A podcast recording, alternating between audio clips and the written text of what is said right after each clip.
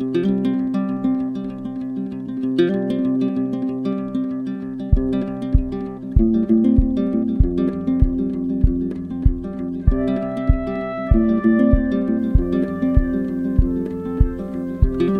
and welcome to Fido, an audio adventure into fantasy, folklore, and fairy tales. I'm John, your host. Thanks for dropping in. We are moving right along here. Welcome to episode 3.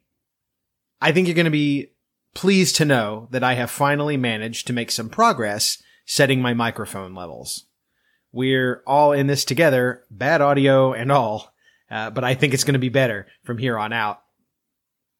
Today's story is Norwegian, but as seems to be common, I have managed to find versions of it all over. Um, East Asia, Greece, Russia, and I'm certain there's a lot more that I didn't find. Also, it's becoming pretty apparent that I'm going to have to stumble over quite a few unfamiliar languages and words, but I will give it my best shot. Our story today, Why the Sea is Salt, is apparently related to a much older story. A Norse poem, actually, called Grottasong, or the Mill's Songs. This is a poem that appears in the Poetic Edda, a collection of Old Norse poems, and concerns the story of two captured and enslaved giants, and they, they are forced to grind at a mill that no regular human is strong enough to turn. And the result of the story is a, is a lot like the story that we're going to hear today, except in the older tale, there are giants and armies instead of two brothers. So this story is one of those tales that answers an unknowable question for those that were telling it and for those that were listening. It's an explanation in the form of a kind of tall tale as to why the sea is so salty. A lot of times you'll find these kinds of fun, incredible, outlandish explanations for something mundane like sea salt. This one really surprised me with humor a couple of times the first time I read through it. It's over the top and amusing to say the least. I really hope you like it as much as I did. And now, as published in Andrew Lang's Blue Fairy Book in 1889, Why the Sea is Salt. Once upon a time, long, long ago, there were two brothers, one rich and the other poor. When Christmas Eve came, the poor one had not a bite in the house, either meat or bread. So he went to his brother and begged him in God's name to give him something for Christmas Day. It was by no means the first time that the brother had been forced to give something to him, and he was not better pleased at being asked now than he generally was. If you will do what I ask you, you shall have a whole ham, said he. The poor one immediately thanked him and promised this. Well, here's the ham.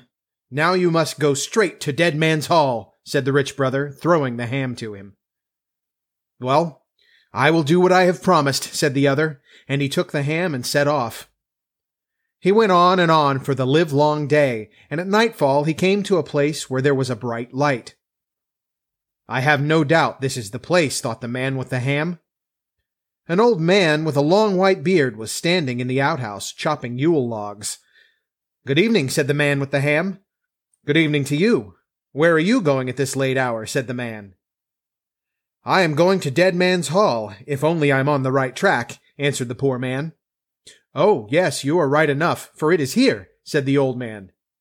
When you get inside, they will all want to buy your ham, for they don't get much meat to eat here. But you must not sell it unless you can get the hand mill which stands behind the door for it. When you come out again, I will teach you how to stop the hand mill, which is useful for almost everything. So the man with the ham thanked the other for his good advice and rapped at the door. When he got in, everything happened just as the old man had said it would. All the people, great and small, came around him like ants on an ant hill, and each tried to outbid the other for the ham. By rights, my old woman and I ought to have it for our Christmas dinner, but since you have set your hearts upon it, I must just give it up to you, said the man. But if I sell it, I will have the hand mill which is standing there behind the door. At first they would not hear of this, and haggled and bargained with the man, but he stuck to what he had said, and the people were forced to give him the hand mill. When the man came out again into the yard, he asked the old woodcutter how he was to stop the hand mill, and when he had learned that, he thanked him and set off home with all the speed he could, but did not get there until after the clock had struck twelve on Christmas Eve. Where in the world have you been? said the old woman. Here I have sat waiting hour after hour, and have not even two sticks to lay across the other under the Christmas porridge pot. Oh, I could not come before. I had something of importance to see about, and a long way to go, too. But now you shall just see, said the man. And then he set the hand mill on the table and bade it first grind light, then a tablecloth, and then meat and beer, and everything else that was good for a Christmas Eve supper, and the mill ground all that he ordered. Bless me, said the old woman, as one thing after another appeared, and she wanted to know where her husband had got the mill from, but he would not tell her that. Never mind where I got it. You can see that it is a good one, and the water that turns it will never freeze, said the man. So he ground meat and drink and all kinds of good things to last all Christmas tide, and on the third day he invited all his friends to come to a feast.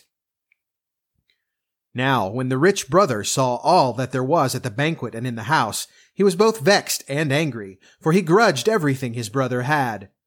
On Christmas Eve he was so poor that he came to me and begged for a trifle for God's sake, and now he gives a feast as if he were both a count and a king, thought he. But for heaven's sake tell me where you got your riches from, said he to his brother.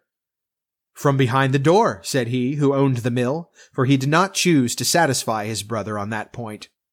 But later in the evening, when he had taken a drop too much, he could not refrain from telling how he had come by the handmill. There you see what has brought me all my wealth, said he, and brought out the mill, and made it grind first one thing and then the other. When the brother saw that, he insisted on having the mill, and after a great deal of persuasion got it, but he had to give three hundred dollars for it, and the poor brother was to keep it until the haymaking was over, for he thought, if I keep it as long as that, I can make it grind meat and drink that will last many a long year. During that time, you may imagine that the mill did not grow rusty, and when hay harvest came, the rich brother got it. But the other had taken good care not to teach him how to stop it. It was evening when the rich man got the mill home, and in the morning he bade the old woman go out and spread the hay after the mowers, and he would attend to the house himself that day, he said. So when dinner time drew near, he set the mill on the kitchen table and said, Grind herrings and milk pottage and do it both quickly and well. So the mill began to grind herrings and milk pottage, and first all the dishes and tubs were filled, and then it came out all over the kitchen floor. The man twisted and turned it, and did all he could to make the mill stop, but however he turned it and screwed it, the mill went on grinding, and in a short time the pottage rose so high that the man was like to be drowned. So he threw open the parlor door. But it was not long before the mill had ground the parlor full too, and it was with difficulty and danger that the man could go through the stream of pottage and get hold of the door latch. When he got the door open, he did not stay long in the room, but ran out, and the herrings and pottage came after him. And it streamed out over both farm and field. Now the old woman, who was out spreading the hay, began to think dinner was long in coming, and said to the women and the mowers, Though the master does not call us home, we may as well go. It may be that he finds he is not good at making pottage, and I should do well to help him.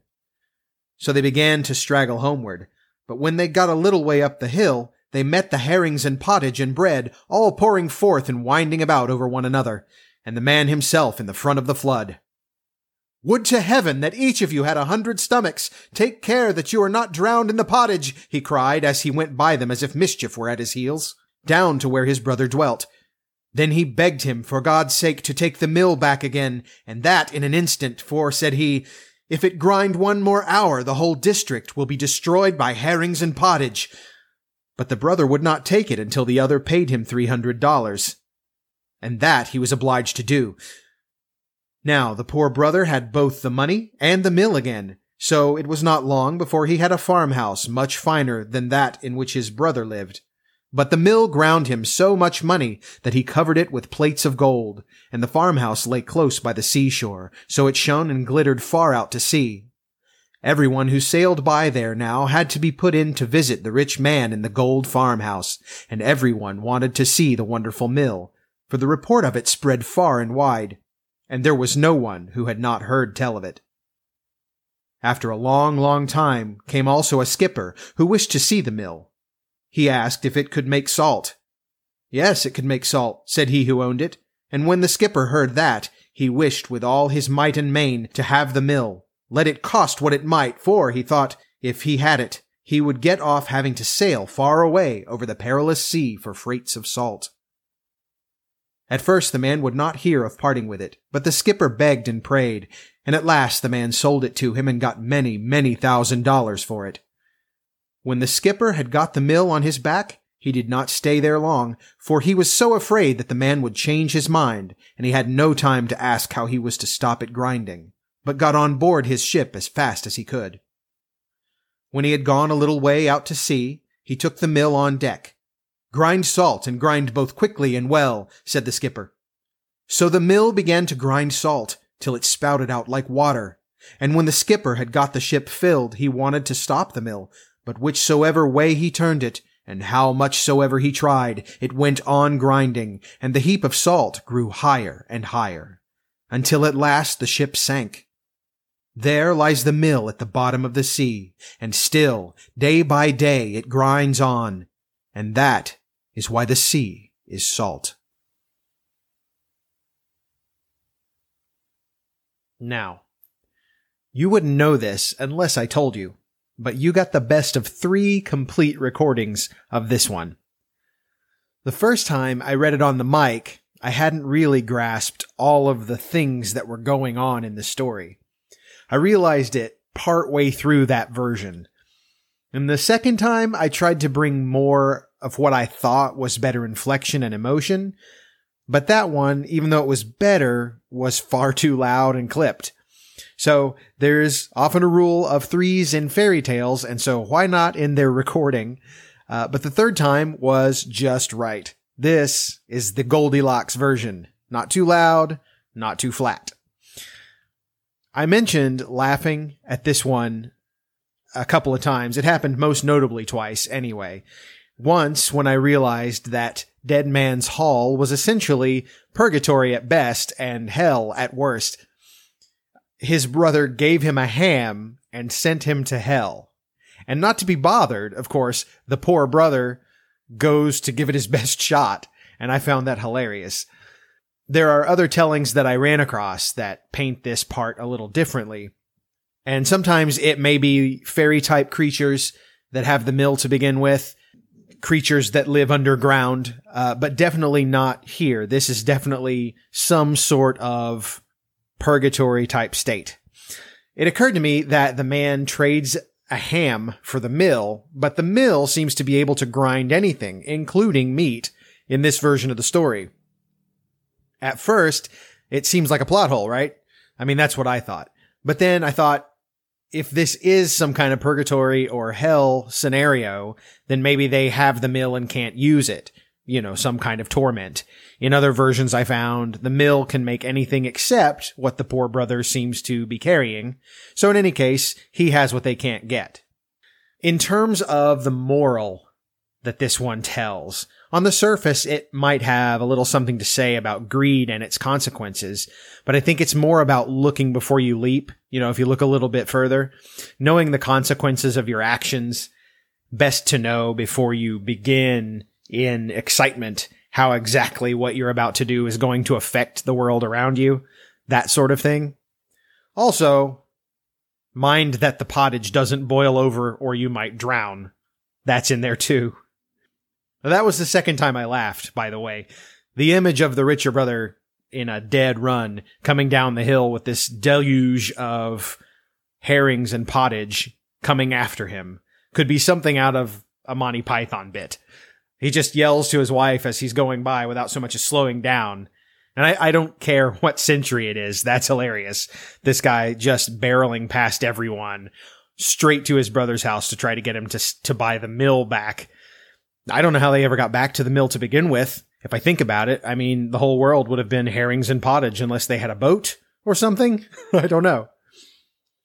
So, digging into this story a bit, looking for its older relatives, sent me to the Poetic Edda, as I mentioned in the beginning. And by extension, that led me to the Codex Regius, which is Latin for the King's Book. So if you haven't heard of this, it's worth looking into. This is an old collection of Norse poems from Iceland, uh, supposedly a 13th century collection, and it's the oldest existing example of Old Norse poetry. So it's a slice of that culture there that's preserved in this volume. Both of these volumes, the uh, Poetic Edda and the Codex Regius, I'm going to have to try and investigate.